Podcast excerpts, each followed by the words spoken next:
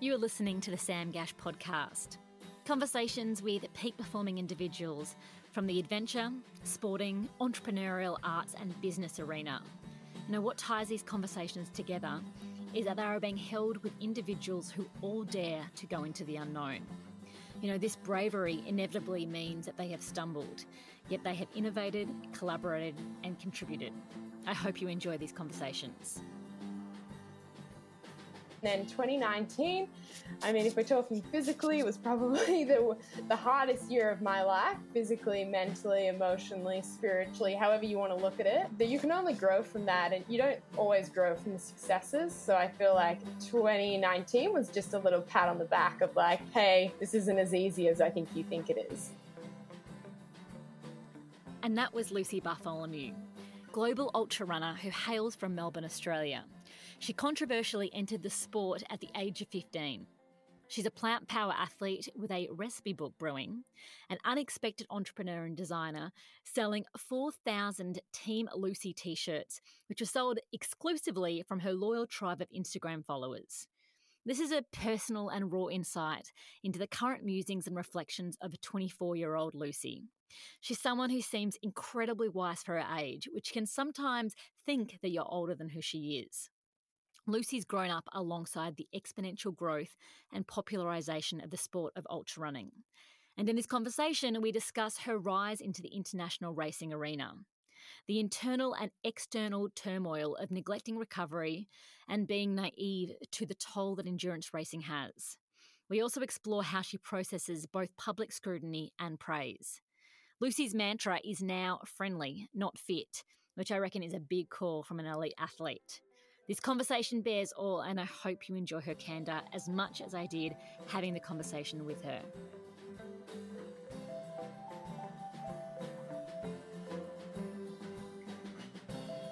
All right, we're rolling, Lucy. Awesome. Where are you right now? I am sitting in my house that is very much like an igloo these days. It's really cold in here. I'm in a down jacket and down pants. Down pants? I didn't even know that existed. Yeah, I hit Solomon up. When I found out I was going to be here for a winter, I was like, I need your ski range. They're like, you don't ski. And I was like, I don't care.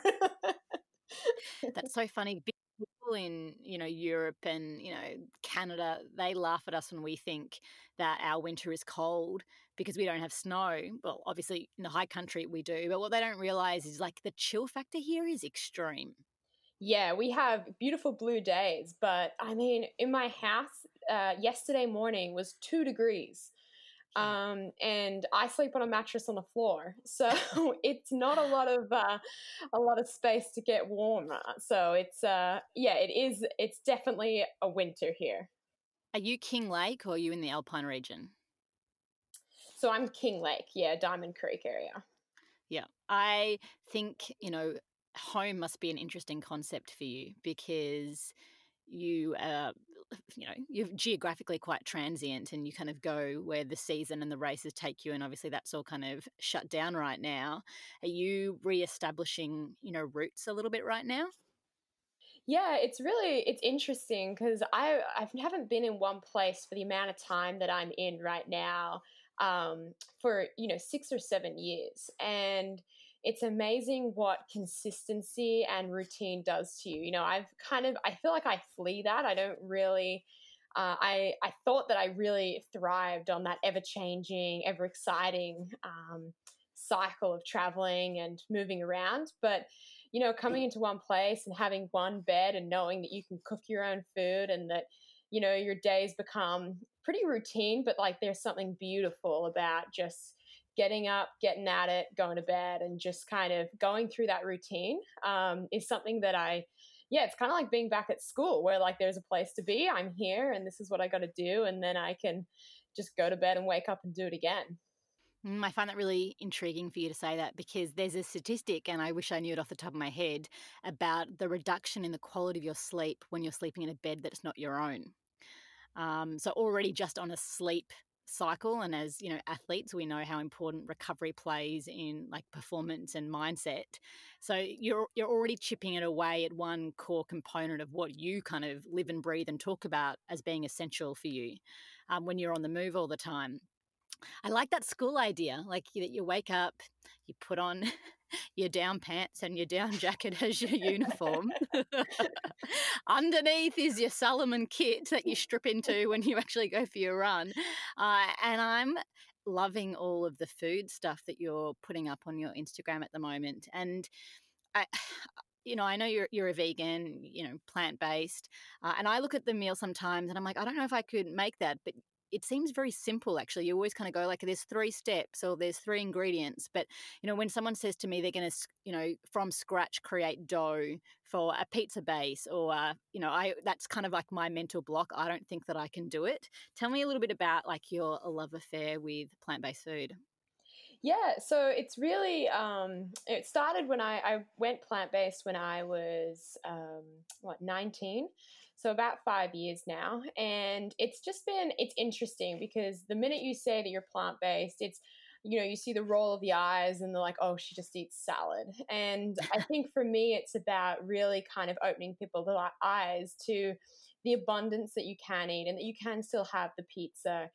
And you can still have the burgers and the pasta and all that. And then on top of that is more my love for that zero waste and trying to create things from scratch. So like soaking my own beans and making my own bread, not necessities, totally fine that if people, obviously they have busy lives, and I'm lucky and grateful to have the time to ferment and feed my sourdough and, I don't have a kid or a job or like anything too demanding. So, it's just kind of something that I've really, you've got to eat to be active, and obviously being active is part of my passion and my love and my life at the moment, that they go hand in hand. So to share both sides of it is just, it's super awesome. And I'm hoping to release a recipe book and just show people just how simple it can be. And really, like it's none of those ingredients that are super expensive, super hard to find. Like I eat potatoes and oats and rice, like peasant considered food. But I just eat them in a variety of ways and give new life to them every time. Do you reckon in the recipe book that you might almost kind of do like a monetary value of like, to create this meal from scratch, it costed, X amount? Yeah, I think that could be really interesting. Like something like beans is a great example, like buying dried beans. They sit next to each other in the supermarket or opposite each other, canned and then dried. But the fear of looking at these dried, shriveled up, hard pebbles and going, there's no way that I can create that into a chickpea that I can then eat into hummus or falafels or something.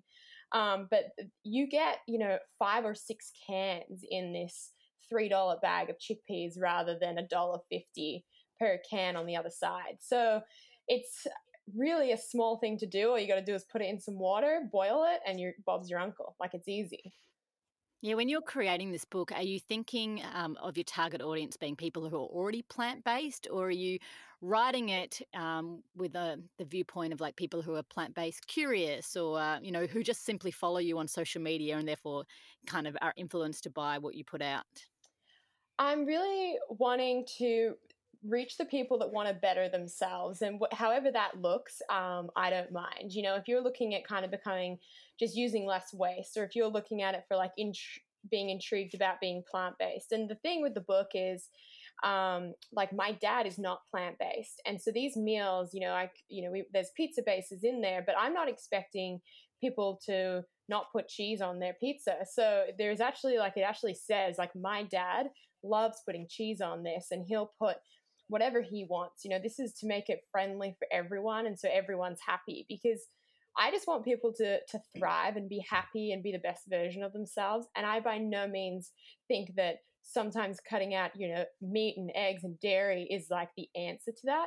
So it's more about just being conscious and just being aware, and at the end of the day, like enjoying cooking and creating something for other people and yourself. I think that's a very accessible positioning to have.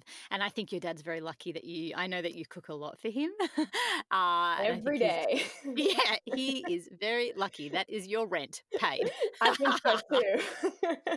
Do you there's so many directions I want to go. And I think, you know, Lucy is an incredible professional athlete, but obviously like there's multiple sides of Lucy, and I think there's an evolution of, you know, your development from an athlete coming out of high school into where you are now. So I do want to touch into like the different layers of you, because there's so much information, like anyone can jump onto any Lucy Bartholomew podcast and hear like every element of the run stuff, and we'll definitely talk about it. But you know, you're a woman now, like you're not a teenager who had like the tagline of, you know, ultra runner from a young age, just raw new talent. Like you're different. Like, and I know you from 10 years ago when you did your first ultra marathon, you breaking rules all over the place and making me write letters to the race director saying that you're a too young female to do the event. But let's touch onto that, because your first entrance into the ultramarathoning space was in 2012, the Surf Coast Century 100km clicker. Give me the insights to that. Yeah, so in 2011, my dad did the what was the North Face 100, now the UTA, and I saw for the first time what a 100-kilometer race can look like. Be that I saw the front of the field, I saw my dad in the middle, and then I saw, you know, the back of the pack, the people that were cake in one hand, Coke in another hand, taking a selfie, walking through the trails and calling it, you know, sport. And I saw this race and just kind of got back from seeing my dad finish and had to find the next 100K that would let a 15-year-old girl run, and I got a lot of no's. But the Surf Coast Century wrote back to me and they said, you know, like, oh, we've got this group of other kids that are walking it, but you know, the fact that I wanted to take 2 feet off the ground was kind of uncharted territory, which I understood. And so they put in rules that I needed to abide by. I needed to submit a nutrition plan. I needed to submit my training plan. I needed to run side by side with my dad. But, you know, like everyone has an opinion, and this is something that I am consistently learning, even at 24. But, you know, my dad was on the start line and he said to me, you know, Lucy, you have to smile your whole way through this, because there's a lot of people out there that want to pull you out just to say that they were right, that you shouldn't be doing this. And so it was 12 and a half hours. And I think the part of me that hurt the most was my cheeks. Oh, that just says that your legs were so ready for it. Oh, I have to ask, because I was one of those people that had a critique, like, and my critique came from the position that I was an ambassador for that race. And I had just come out of doing that 100-kilometer race in the Kimberleys where there was a bushfire, and I was very heightened to like risk and safety, and you know, the responsibility of a race director to take, you know, due diligence and mitigate, you know, something bad happening. And I couldn't help but put myself in the shoes of my 15-year-old self. And the other group of girls who were walking it, you know, they were 14, like they were younger than you. Like you definitely were in a different category of them, having experienced a lot more in the running space. But I just couldn't help but think, when I was 15, you know, I'm going through like peak puberty. I don't know my body. I don't know how to properly fuel myself. And obviously I didn't have a father that was an ultra marathon runner, so you learnt that as you were growing up. But I just kept thinking, I don't know if I would have the physical and mental maturity, not just to just do the race, but the aftermath of what that takes. And, you know, the majority of, you know, marathons around the world require you to be 18 years old. How, you know, what do you think now, having started at the sport at such a young age, and I know you're an advocate of being young and doing, you know, the things that you want to do, like having been in that experience, what do you think about it now? Yeah, I think it's still really unclear. And the thing is that it's different for everyone. And I get, you know, hundreds of messages from young girls and boys asking, you know, I want to run my first 100 miles and I'm 12 years old. And, you know, I by no means want to be, I have no authority to say, oh yeah, go for it, because I don't want to be responsible for what could go wrong. And that's it. Like, you know, when anyone stands on a start line of 100Ks or a 50K or any race, you know, there's so many coulds. And when you're young, you're a little less risk adverse. and you're just kind of like, oh, happy-go-lucky. But the thing is, and this is what I learned, and I actually didn't learn it at 15, I learned it at 23, is that this will catch up to you. You know, 100 Ks, 12 and a half hours of running, and you'll love it and you can continue and you can do races and races and races. But there's going to come a point where your body is going to say, hey, mate, like, let's chill out a little bit. And it might not be for a few years on, but when it hits you, you have to be smart enough. And this is something that I'm pretty proud of myself, that I was able to go before my body started breaking. I was able to say, I'm not loving this right now, and this doesn't feel good. So I need to step back and know that I'm so young that I can take a few years off and come back and I'll be okay. And this sport's not going anywhere. Yeah. And I think with a race and the rules, they're sometimes catering for like the, I say this word, but it's not meant to be a derogatory, but we're catering for the lowest common denominator. You have to cater for the worst situation that might play out, that people may not be prepared mentally, physically, spiritually to take it. And you have to potentially presume that at a younger age, you may not have all those faculties in place. And you may not have those faculties in place even when you're 34 years old, but you have a bit more responsibility over and ownership over yourself then. Well, can we dig a little deeper into like the exploration of you and what's that been like over the last 10 years? Is it 10 years since you've really been in the sport, which actually is mind-blowing to me. It's crazy. I remember you as this, like, as you said, like cheek-hurting, smiley teenager doing these races, like killing the field. And then you've evolved into a very confident, know your place. But what's been the physical challenge that you might have faced through that time frame? Yeah, so it's been a progression. It's been a roller coaster. So after running that 100K, you know, I went back to school. I ran that 100K again the following year and had a successful run without having my dad by my side. And then he was holding me back, obviously. Yeah. Clearly. And then, yeah, you know, like once I left school, I had the ability to obviously train full time or I decided to take a gap year and thought I'd see what's out there in the world. And I had some success, and I put my success in those early years down to the sport still growing and being in an age category that is very minor. So, you know, like in Australia, they created under 20 categories for me. And then, you know, like the female competition was kind of, you know, 2 or 3, 4 people in the race. And I was like, oh, I came third. That's amazing. You know, and my resume is impressive on paper, but in actual fact, you know, like it's nothing compared to what the sport is now, which is just so amazing, especially for the females. And then after a bit of success overseas, I was able to pick up some sponsorship, you know, gain this, I wouldn't call it like a job. I was just bumming around and living a very cheap life like I was just meeting my needs, and have managed to hold on to that and kind of grow with the sport and be very aware that I didn't want my identity to be just the running. And so I've kind of tried to branch into other things without really knowing it. I wouldn't say that writing a cookbook was on my radar, or creating t-shirts was on my selling points, or anything like that. And social media certainly didn't have that big a deal to me until recently.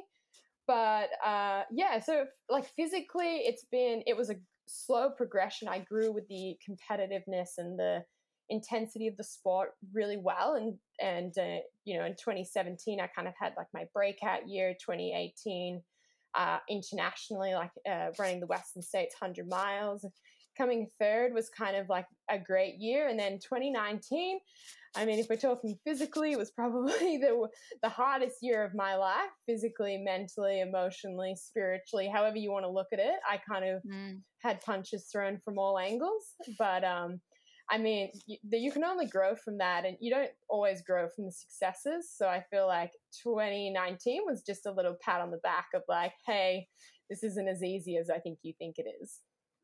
Why do you think 2019 was so hard was that, you know, off the back of like a culmination of a lot of hard years developing the sport and then really pushing it to the max, or, you know, was it other stuff happening in your life? No, it was definitely, you know, Western States 2018 was a very big deal to me. I had been wanting to get into this race. It was something me and Dad always watched, Unbreakable, the movie on it. Yeah. And, you know, when I got in, I was like, all right, this is what I'm dedicating my year to. And I put myself on a knife's edge, and anyone who know me, saw me, met me, spoke to me at that point would know that I was very... I had just like blinkers on, and I wasn't thinking about any other day other than June 29. And yeah, when you walk that edge, you know, it's very easy to fall off the other side. And I was able to get to race day, have the great race, but I didn't fully appreciate the recovery of it, and being, you know, 23, 22 and a bit, you know, pretty naive to the 100-mile distance, and had always kind of put recovery on the back burner. I always just went from race to race, and yeah, it just all caught up to me, and it just, you know, my body, my head, my heart was just telling me like, this isn't working, and it's not clicking, and right now you're just faking it for and it's not worth it. What kind of signs did you see? I didn't want to go running. I'd wake up and I was just like, man, I don't want to do this.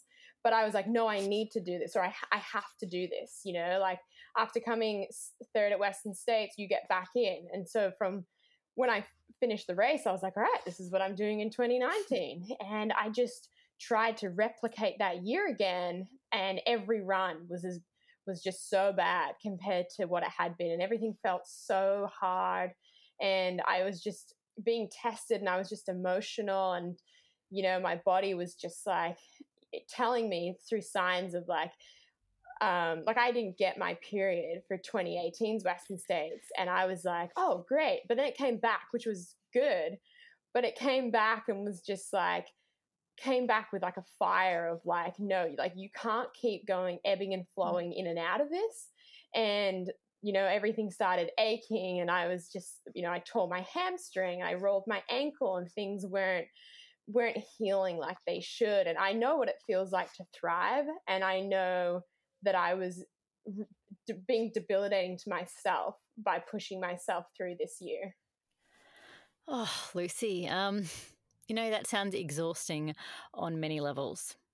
Yeah, it was probably just more like very like emotional. Like I'm not, and my mom will say this, you know, I don't have like, I'm not normally a crying person or an anxious person or like a worry person.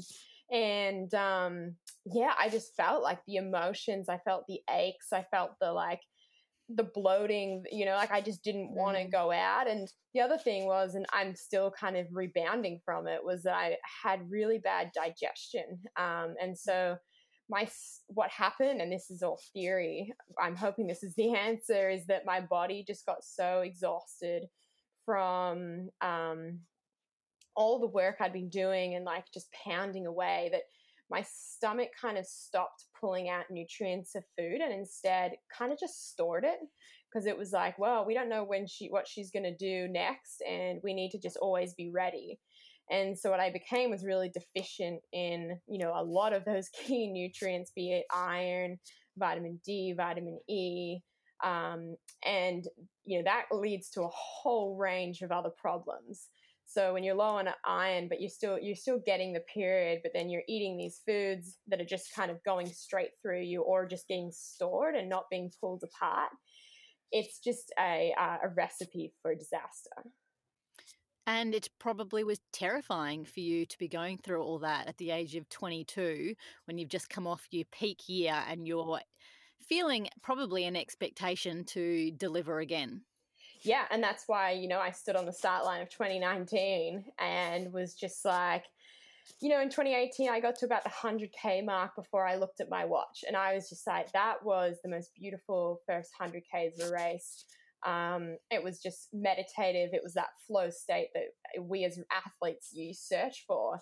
And then in 2019, about 5Ks in, I remember looking at my watch and just being like, this will be the longest day of my life.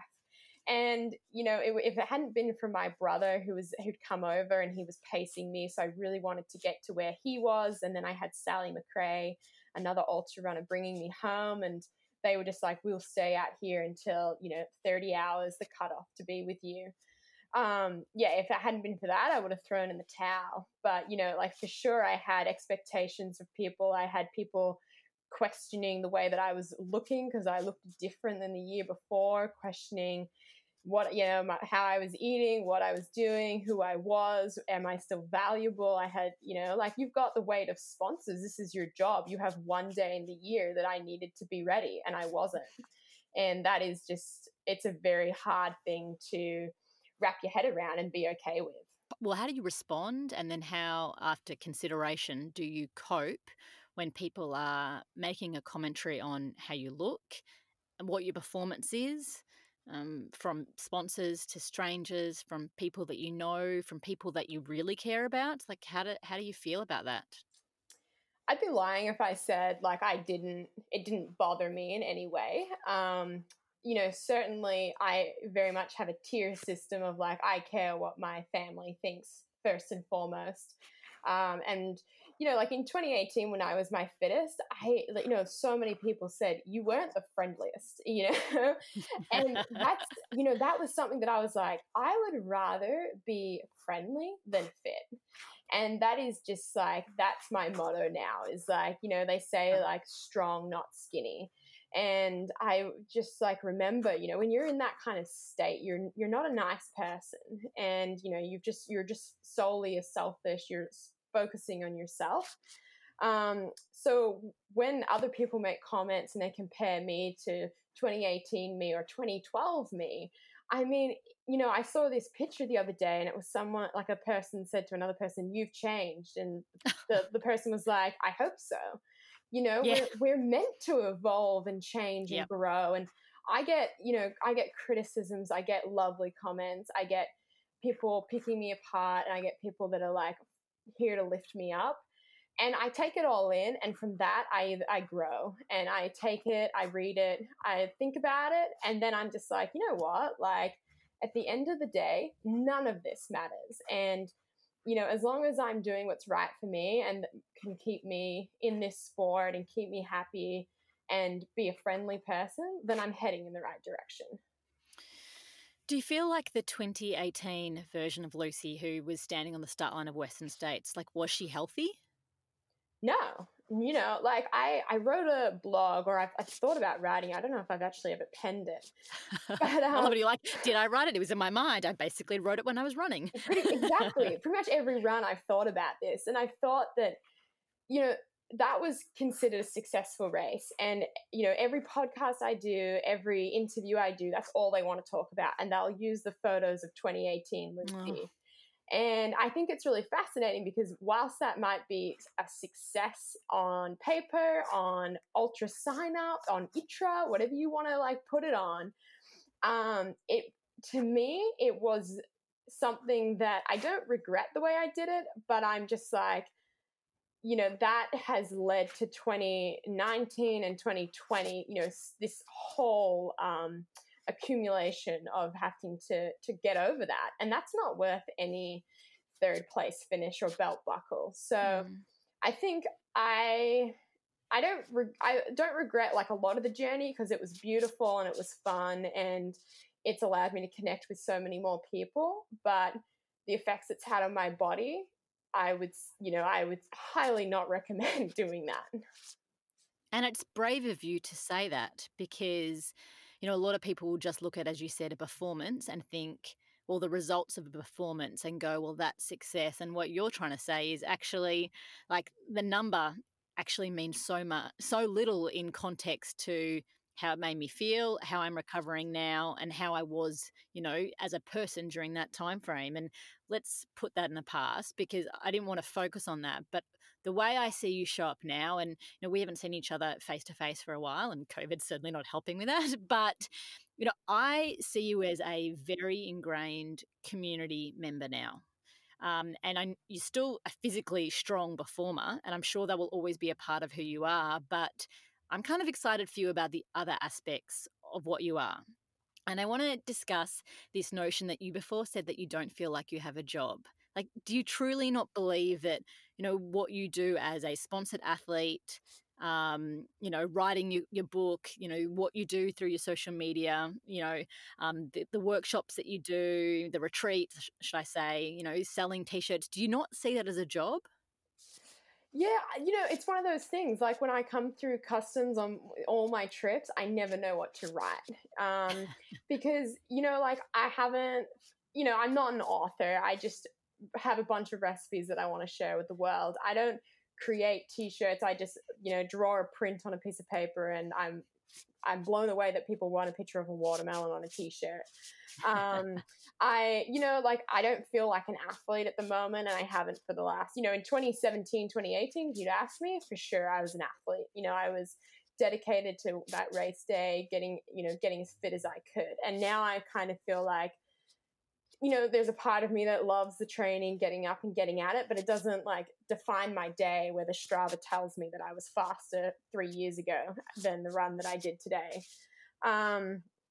And yeah, so I just kind of, I don't know, I feel like right now it's quite a limbo thing for me. I'm just still trying to find my feet on what it means to be any of those things. And like, what do I want to be? And, you know, the main thing is I just want to do wherever the wind blows and wherever it takes me. And I'm quite happy just like waiting it out and enjoying every aspect of it. But, you know, I'm not in a rush to get the recipe book out. I'm not in a rush to like produce more T-shirts, or I'm not in a rush to sign up to another race and feel like that's where my values lie. It's just kind of fun to just, you know, be a part of things. Like something like your relief run that you did for the bushfires, like that community impact, that is just so incredible, and so like that changes lives. And at the end of the day, like being an athlete is like a pretty superficial thing, but when you can use all your little things the way you do to be something so much more, like that's what I aspire to be more like, and that's going to have a bigger impact in the world. I think you do that, Lucy, already. I actually very profoundly think that you do that. And because what you're doing right now and like the different components of how you spend your day aren't a traditional career path, but it's actually the way the world's working. People are, you know, they're using their diversity of skill sets and they're tying it together where they once discover about who they are, how do they connect it to other people. Like that is going to be, you know, a big part of the workforce moving forward. And I think you need, sometimes I think you feel that you are not a professional, you know, whether that's a professional athlete or a professional just in general, and therefore you don't believe that you can share your insights sometimes because you're not living the life that other people are living who are on that conventional path. But I do actually think you are. It's just, it looks different, but doesn't mean that it's of any less value. Yeah, well, thank you. I mean, I think that, you know, the way that I run the camps is like I put them up on Instagram and then just email me and then here's my bank details and transfer the money. Like it's all very organic, and it's quite, you know, it's nothing's really like set up. Like the book is just, I'm like making it myself, and they call that self-published. It's the thing that's a real thing, and it's great because you can have control and 100% of the profits minus the cost to publish it. Like that's the thing. It's a professional avenue of creating your book. Okay, maybe I need to change my view on it then. The wording I use. I mean, it's exciting, and like, you know, in the early days when you came into this sport, which is more of an adult sport, I mean, back 8-10 years ago when you were entering it, there wasn't many young people doing it. It was an old person sport because who wants to just run on their own for hours and hours? It was typically old people who were slower, and the sport has transformed, and the speed of what people are now and the age is just younger and younger and younger. But like, what have you learnt about yourself and like, about your identity and like the place that you want to have in this world? Yeah, I think, I mean, I've got so much more to learn, and everyone does, but I think that through the sport, I've learned a lot about kind of, you know, what my values are and what I want to support and who I want to be in the future, more looking forward. You know, like the camps are something that I just love. I love that you can bring people together in this old people sport, and everyone just moseys around the mountains and takes their snacks, and, you know, especially watching women empower each other up the hills, and, you know, just the euphoria at the end of it, and then all kind of, you know, sitting down and having the night together, and then the next morning going out, and just the way that people can change their mindset and their self-belief. And I think that that's something that I wish, like, I'd been more of a self-belief in myself, and now it's kind of something that I can offer to others, and just be there to be everyone's biggest fan. Like, I'm not here for the racing and for the accolades and the race bibs. Like, it's, you know, during this corona time, I think it's been fascinating watching how some athletes are just like, well, there's no point training then, and then others are like, oh, I have all this time, like, how can I, what else can I do? Like, can I add in yoga or something, or, you know, focus on my nutrition? And like, I just, it really hasn't bothered me. I've had Western States cancelled, UTMB cancelled, like massive races. But, you know, for me, it's just like, oh, I don't get to see that beautiful community in Auburn, or those, you know, that lovely town of Chamonix. And that's more what I'm sad about. I'm not sad about the fact that I don't get to run 100 miles as hard as I can through the mountains. Is there a part of you that's a little bit relieved that you don't have to do that? Certainly, yeah. You know, like, if I can have another year to get that consistency back, get all the systems going again, and being, you know, a better version and a healthier version of myself, then yeah, like, Western States 2021 is going to be like a super awesome experience, rather than kind of trying to hurry everything through for this year. Is it hard when you're still doing like 100 kilometre plus weeks to recover, or have you found a magic way of recovering with high volume? So going back in 2018, training for the Western States, I was running, you know, 120, 130k weeks. And, you know, obviously that was good. It was working well. And then training for the 2019, I changed coaches, and this coach was under the impression that you couldn't train for 100-mile race without running 200K weeks. And I was so desperate for answers to feeling better that I was like, right, okay, well, great. This is all I got to do every day is run. So let's do it. And I was running, you know, on one week it was my birthday, then I ran the UTA 50 in Australia. I traveled to America, and that week I ran 240 kilometers, and it was the worst week ever. It was just, yeah. It'd be shocking to, I mean, I wouldn't be like totally surprised, and I'm not a doctor, and I haven't gone with you to get your blood tests, but like, if you even had adrenal fatigue. Oh, yeah. You know, like, I work with a nutritionist now, and I've had multiple blood tests and heart studies done as well, just to kind of, you know, like, when you hear adrenal fatigue, you hear, you know, chronic fatigue, you just all these hormonal imbalances.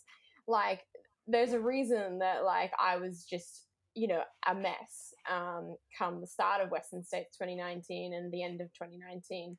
This is not just in the space of running. Like, I feel like there's such value in any high performance state that requires the combination of both physical and mental. Like, how long can you be pushing at that very fine edge, or the, you know, on the edge of the human potential? Like, how long can you go there for and ride it without falling off and having to freaking work pretty hard to climb back up that cliff? Yeah, and you see it in athletes like Anna Frost, or you look at male athletes like Anton. Like, it's not certainly not just a female thing, but it's kind of definitely like gone behind the curtain at the moment, and people are just like super stoked on the sport and just running lots, and 100 miles is a new 100k and 200 miles is a new 100 miles, and we're all going further and faster and higher and harder. And I just feel like, you know, there's such a space in this sport that people need to be just reminded that, you know, like, there are so many athletes have been forgotten and are no longer able to be athletes because they went out too hard. And that's kind of where I want to really kind of be someone who advocates that, yeah, there's definitely shit times that come with the good times. Do you think you share that? Do you think you kind of like very directly go like, pushing to this extreme, I mean, besides on podcasts, maybe more on your own social platforms, going pushing to this extreme for this long has had a detriment for me, and this is what I'm doing now to recover? Yeah, I mean, I put a picture up of Western States 2018 where I'm in a sports bra and I'm standing in an aid station or something, clearly on the brink of certainly not getting a period. You don't have to be a doctor to say that. Having lots of watermelon, though. Having lots of watermelon. Totally nourished from the watermelon. But, the comment that I wrote, the caption was this might, maybe that was the post that I wrote, and I was like, this might be deemed as a successful race, but at the end of the day, I was not in a successful body. And so many people don't read the caption. They're like, you look great. Oh, wow. Oh, congratulations. And I'm like, oh, dude, come on. And it's so freaking annoying. We've got to look. And that's why I think having multiple platforms to share your message is actually a really good thing, Lucy, because Instagram can be just image, superficial understanding, move on. By being able to have your cookbook, by writing your blog, all these different things give deeper touch points. But you're right, it's not just a female thing. Obviously, we have some probably more extreme hormones at play, but I think back to as you said, Anton, Timmy Olson, when I was in the sport, in that kind of playing around with it and doing a lot more races, these guys were doing 200-mile weeks, or I mean, is that 200K weeks, whatever it was, ridiculous volume. I kind of thought that people were dropping the degree of volume, but you would probably have a better understanding than me. Where do you think the appetite is amongst the elite runners right now in your space? How high is their volume per week? Oh, it's insane. You look at someone successful like Jim Walmsley, and he's running well over 200-mile weeks, so 320 Ks. And the thing is that, and someone like Killian, he does the same. And he put up a post recently, and it was really interesting because he put up this post and said, oh, I've always been someone that wants to push the boundaries.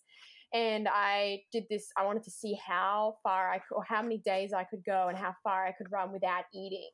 And he went 5 days. And then he's I always ran close to home in case I passed out. And he put no, warning in this. And so many people were I think this is a great way to train. I want to give this a crack. And it was called the risk training or something, and the risk stands for something, and it's just prolonging something, because he's I was always worried in races that I would miss an aid station and not get the food, so I just decided to show my brain that I was able to go for a long time without it. And these extreme measures are what lead to a lot of issues in the sport. And Killian's on Salomon, he's my teammate. But I had so many people that messaged me and they're like, oh, do you do this? And I was like, no. So wait, he didn't eat for 5 days and he trained? Yeah, yeah. I'll send you the post. Oh, yeah. It's incredible. I mean, again, I'm not a doctor or nutritionist, but I will say that's bonkers. Disclaimer, if anyone's listening to this podcast, I don't think Lucy and I are condoning that type of training tactic. Not at all, no. But then recently, this person wanted to prove that on keto that you could run 100 miles with no calories. And so recently this guy ran through Utah with just water and electrolyte. And it's just, that kind of thing where this gets press, and obviously it's a very glamorized headline for a news article, is just terrible for the sport and just so dangerous for young athletes that think that that's how you become someone. Yeah, and that was a big fear of mine with, young girls who are quite impressionable. And, I remember when I did my first 100K, it was the Oxfam Trail Walker. And when I finished the race, my legs were skinnier. And I remember, everything was looser. And as my clothes started to fit normally, I couldn't help but think, oh, I've become fat. And I just kept thinking, for someone who is young, who's that becomes their entirety of their world, how are they mentally going to process that? And it's so subjective. Some people can cope with it fine, no problem. But it's certainly a thing that a lot of people go through, and they want to get back to what it feels to be light. And I think whilst, Killian could do that for 5 days, it's almost like that's what you do when you're in survival and you've got nothing else around you. Like, our bodies are incredible what they can do to survive, but do not think that there's not a detriment and a long-term ramification mentally and physically for that type of behavior.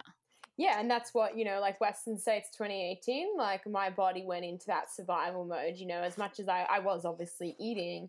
But when you're in that deficit for so long, like you say, your body's amazing and suddenly it goes, hang on, like we need to have stores just to make sure that we always have something for her.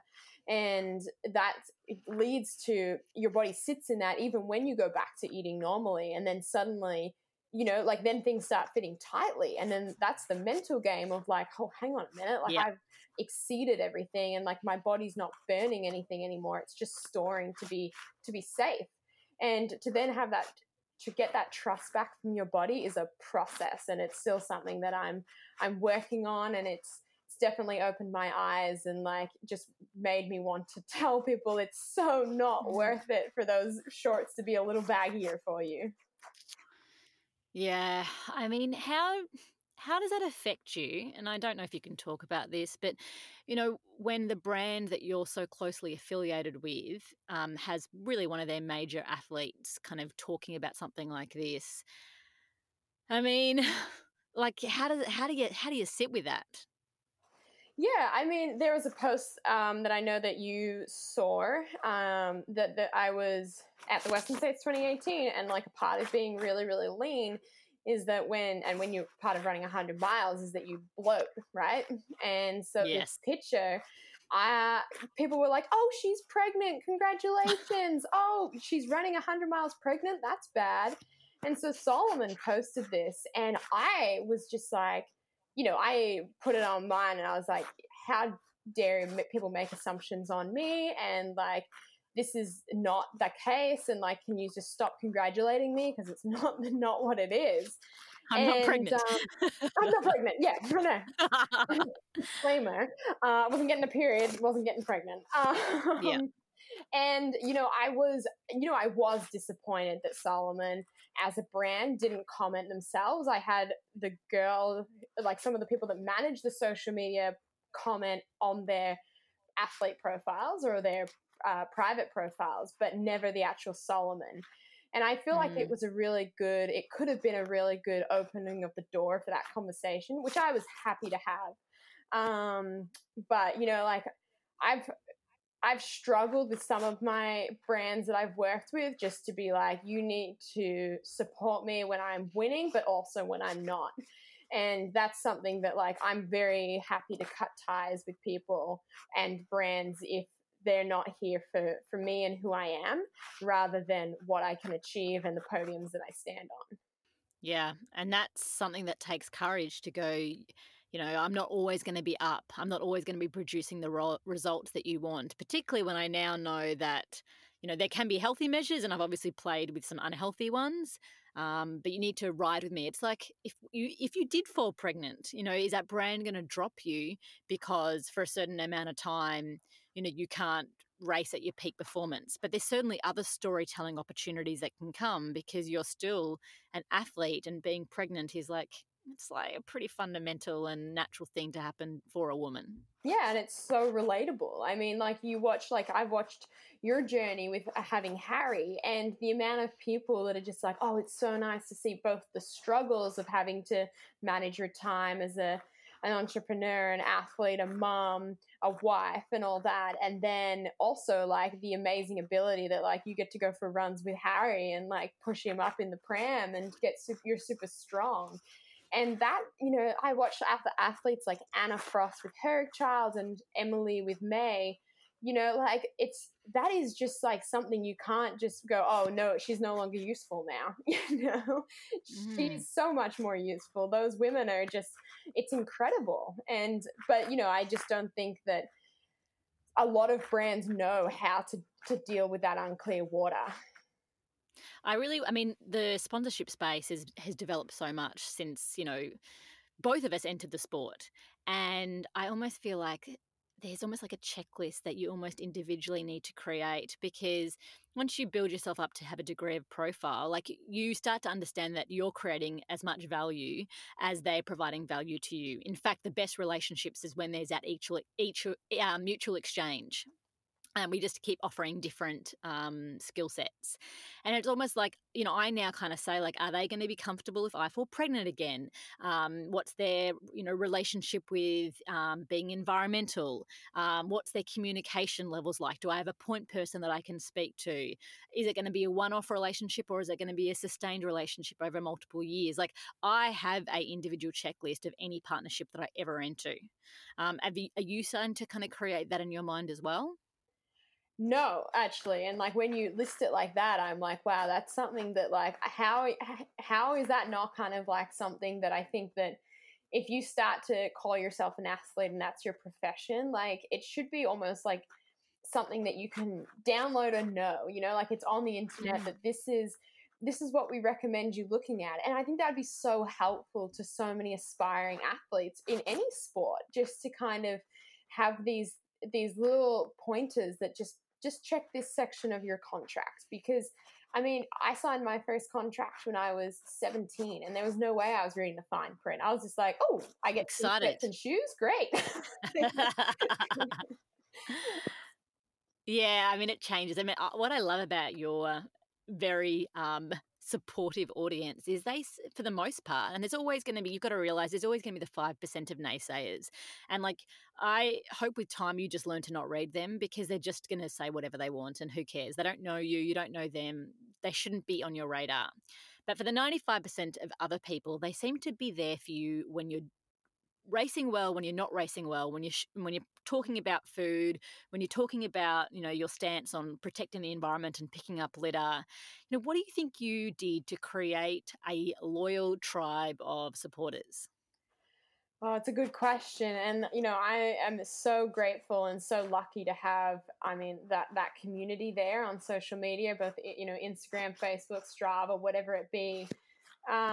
You know, I really believe that like your vibe attracts your tribe. And for me, you know, I've always just tried to be as authentic as I can, to wear my heart on my sleeve. You know, when shit's hit the fan, I say that. When it's going well, I share it. And, you know, I think the blogs that I wrote, you know, some of the lead ups to my big races I've done, you know, a blog a week for 10 weeks leading up, and they've kind of been something that I think it really broke down a lot of barriers, because it spoke about the physical, the mental, the emotional, and they were kind of like each section. And I would just, you know, every week I'd write, oh, like physically feel great, or I rolled my ankle, and then, you know, emotionally this and this. And I think a lot of people were like, oh, I can relate to that. And I, you know, I just try and be as organic and as real as I can. And, you know, I only post about things that I care about. I only post about brands I believe in.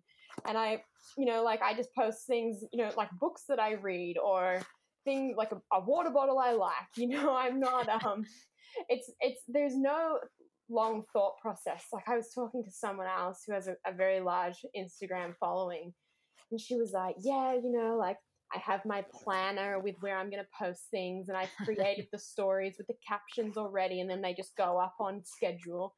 And I was like, you do what? Like, I seriously sit down for about 5 minutes a day, and I'm like, oh, I baked some bread this morning. Here's a picture of that. And, you know, I'll put a GIF in there if I'm feeling like a bit of fun. And, you know, it's not overthought. And that's why like half the time the spelling's wrong, and then half the time, or not half the time, but like every now and then I'm like, oh, didn't really think about that being interpreted that way. And that's when, you know, I cop a little bit, and I just grow from that. And I'm like, all right, I need to think more about sometimes, just to make sure that I'm not, you know, just putting things up haphazardly. Do you feel responsible to your followers? You know, I used to feel like I always needed to be like happy and smiling, and needed to be that source of positivity. And in 2019, I really battled with that, because I was like, gosh, like I'm so good at faking right now. It's incredible. But once I started to say like, hey, I'm having a really rough time, and you could see it in the photos, like, you know, I was certainly not looking my healthiest, and you could see it in my eyes that it was certainly not glimmering with hope. It was more like, oh, this is just like total fakeness. And once I kind of said that, they were all just like, man, we're here for this. We're here to support you through this. Show us the bad, the ugly, the dirty, the sad. Like, no matter what, you know, we can resonate with that. We can lift each other up and we can work together through it. And that's the power of social media that I'm there for and I just love. And that's why I'll never leave that that program. Well, and people love realness. Like, I really think that people, one, have a good BS radar. So, like, fakeness is never going to work. So, I mean, it's pretty amazing that you managed to keep people through, like, a period of being fake. They clearly saw more into you than maybe you even knew yourself at the time. But, like, I think people want to see someone giving it a shot, and when things don't work out, it's relatable. And someone can go, she might be an elite athlete, but she's talking about, you know, mentally struggling right now, and I know what it feels like to mentally struggle. Therefore, we have a point of connection. So I'm not just inspired by this person.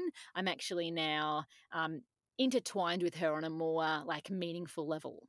Yeah, totally. And, you know, someone read me a paragraph from a book that was like, you know, it's all about starting with your why. Like, why am I on social media, and what do I want to give out to that media, and what do I want to share with those people? And everyone else has their why they're on social media. And when your whys connect, you create something that is so strong and so, like, unbreakable that it's like the strongest form of companionship is to have your two whys connect. And I think that that's really, really important to me, is like, whenever I do things now, I start with why. I'm not when, who, where. I'm more about why am I doing this. And I think that when you start with that, and then when other people lead with that, that's when you're going to create strong connection and build that community that is completely on your same page of the same book. It sounds like you've developed quite a lot on your understanding of connection. Have you managed to form a in-person deep connection with anyone else? Sam Gash, you said there's no topics that I can't go into. Like I said, me and my sourdough, I'm feeding that daily, and that's about as good as it gets. Well, I mean, I guess that's the ISO world right now, but yeah, it's overcoming me to get real intimate with that dough. But it's, I mean, I think, you know, it sounds like the place that you're in right now, like, whether you want to be in a relationship with someone else, at least you probably feel like you could offer so much more because you know yourself.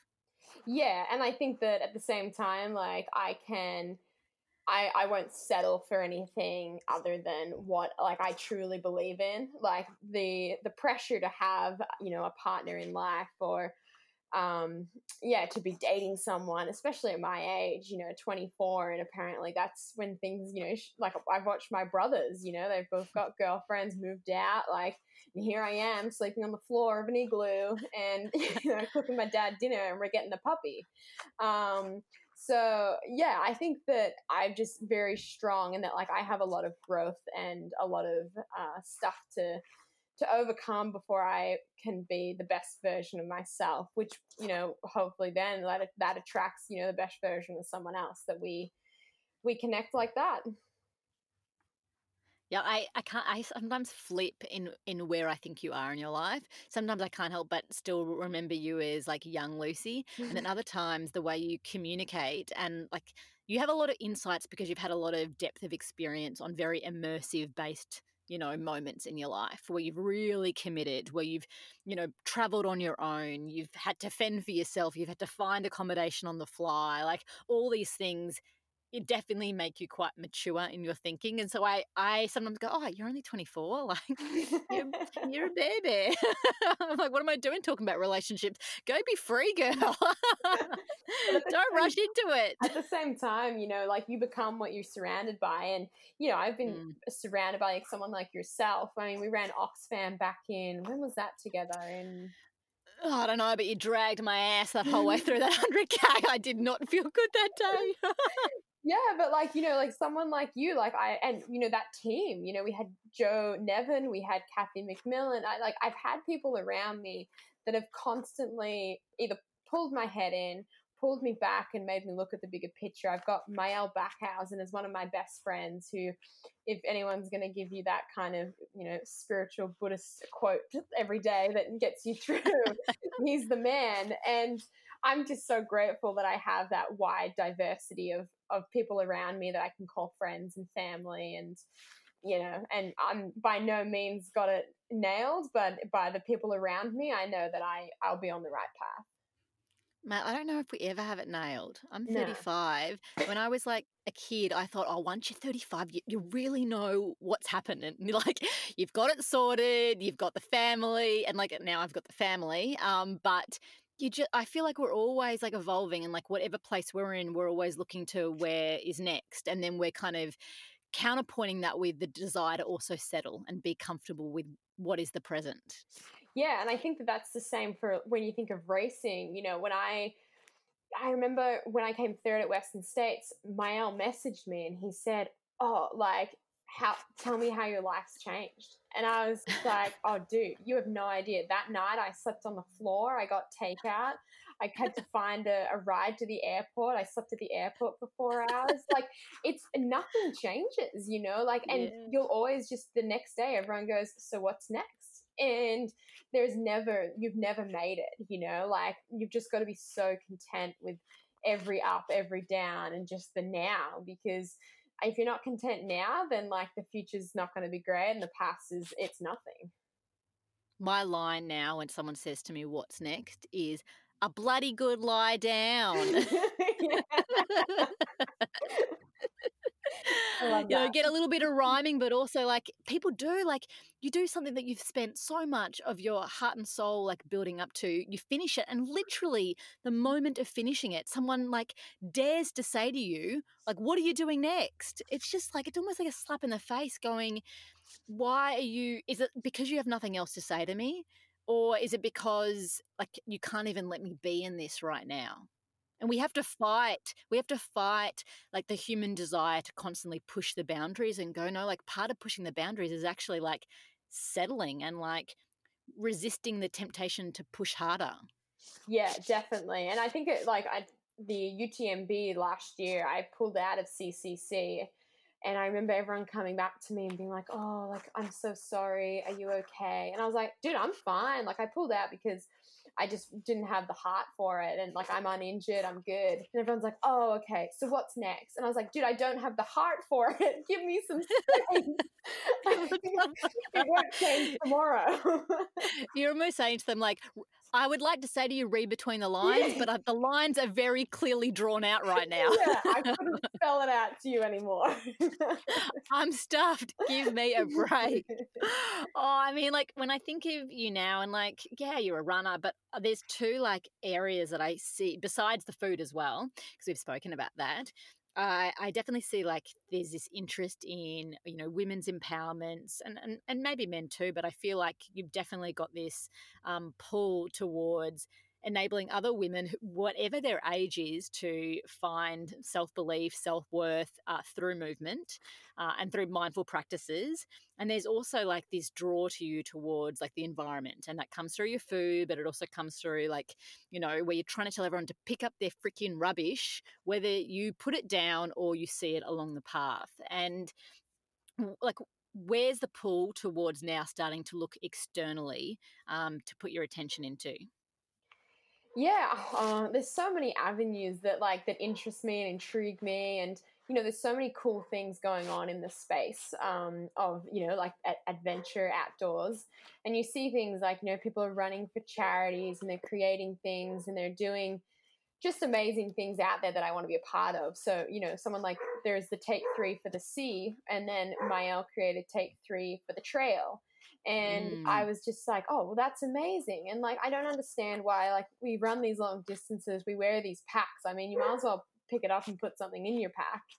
And then there's the side of, yeah, just kind of that environmental, and the cooking and the zero waste and using things from your garden. And I mean, there's so many avenues that I'm just so interested in. And I'm so interested in seeing, you know, creating things that create community. And I think that's the biggest thing in our sport, is that the community is what makes ultra running what it is, and it what draws people in. And that's why I think, you know, like releasing the T-shirt with a watermelon on it, people just loved it because it created connection. And people would travel, and at UTMB, people would be like, oh, like I saw 4 of your T-shirts walking around the expo. And I went up to them and I was like, well, if you follow Lucy too, you must be nice. And I was just like, oh my gosh, cool. This is how people are starting conversations. Like that. I mean, that must make you feel amazing. Like I hear that and I kind of like go, damn, that's awesome. Like I'm so excited for you. Like how do you feel about that? Oh, phenomenal. I remember this one guy, he was at a soccer match in, you know, like a 100,000 people stadium, and 2 rows in front of him was a person wearing one of my T-shirts, and he was wearing his, and he took this photo of the crowd, and I was just like, oh my God, this is in Brazil or Spain or something. And I was, you know, even sending out the T-shirts, I was sending it to Venezuela, I was sending it to Chile, I was sending it to the Netherlands, you know, and I was just like, oh my gosh, like this is so much bigger than I think I give myself credit for.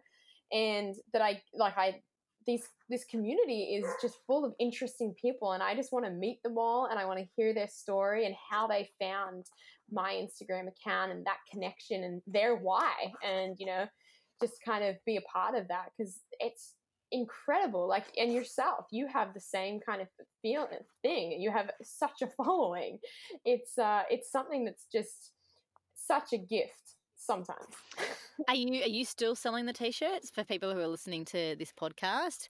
So the ones, the old ones are no longer being sold. They said Team Lucy on them, and they were mainly for my crew for Western States, but they kind of went wild, and we ended up selling like 8,000 of them worldwide. And I kind of hate it. Who was posting? Sorry, I need to ask you, who was posting all them? Pace Athletic, thank goodness. Yeah, not me.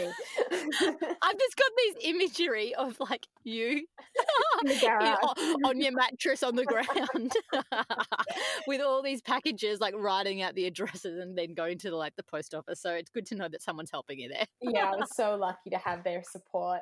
But I hated the Team Lucy thing. I really felt like, I get that, like, they follow me and that's the connection, but I just, like, we should all just be, you know, like on the same team of, you know, and we're all just one team, and I don't want to be like that name on it. So the new T-shirts that come out are being called I Am One in a Melon. And so it's more about empowerment and just kind of saying, like, we are all one in a million. We are all unique. We should all just, all watermelons are different, and we all have these, you know, unique things about us, and if we can embrace that, then that's when we become the strongest version of ourselves, and we build the best community of our same tribe. So that's what's coming out, and they'll be sold on lucybartholomew.com/store.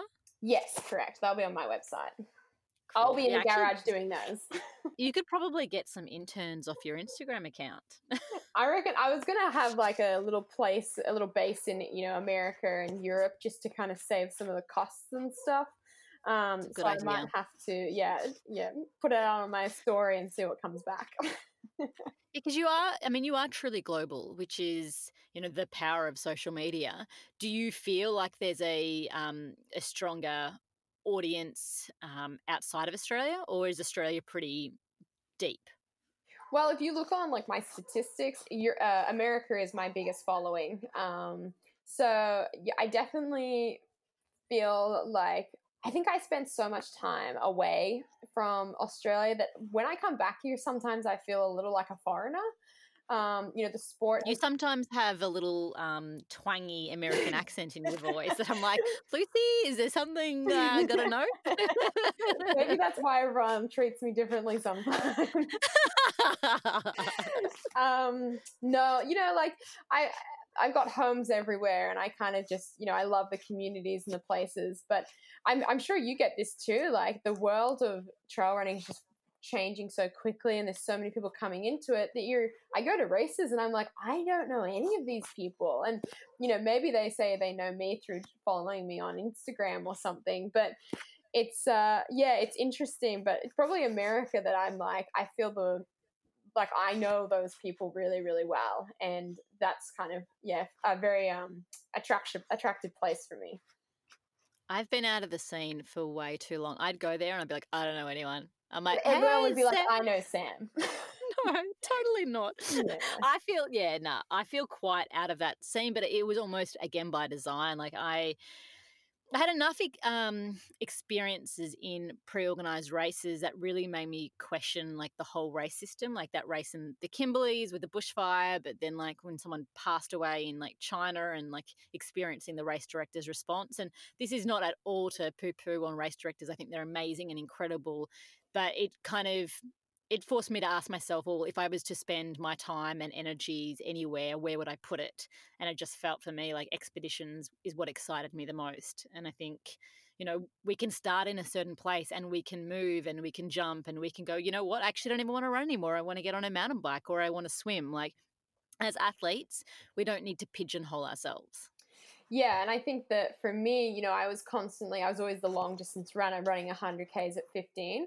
And at the end of this year, I'd actually signed up for the Bustleton Ironman. And the reason, yeah, because I was like, you know what, like I don't really like riding a bike, but I can learn. And I really love swimming. And I was like, I just want to do something that is so left of field. I have no expectation. No one in that sport cares nor knows who I am. I was like, I want to do something different and I want to just explore that realm. And, you know, I see you doing all these adventure races and cool sports, and it's not just running and that monotonous same thing. So I think that that's just, it's way more empowering to be able to say, I can do all these things rather than just pinpointing yourself into, I only run, I don't get out of bed for less than 100Ks.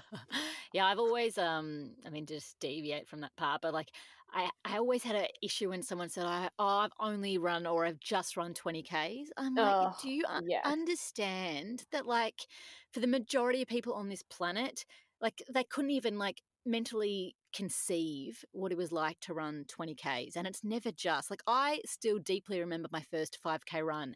I still deeply remember when I first ran all the way up Anderson Street Hill. Yeah. Yeah, and I think like Ultra Trail Australia is a great example. Like there's the 22K race and then there's the 100K. And, you know, when I ran the 100K, everyone was like, oh, I just did the 22. And then I ran the 22 2 years ago and I have never pulled up so sore. And I couldn't put my calves on the pavement. I couldn't walk on my heel. It was just so painful. And I was like, you know what? The shorter the distance, the more respect I have for you. I would happily run 100 miles on top instead of that. Yeah, because what people don't get is like the longer, the slower you can go, more hill, the slower you can go. You're changing your muscle groups up. I mean, I pull up sore from park run than most things. Oh, and I dread park run more than any run on my week schedule. You know, I get nervous for that and I come out of it and I need to have a nap at 8:30 in the morning. It's like, give me a 5-hour run.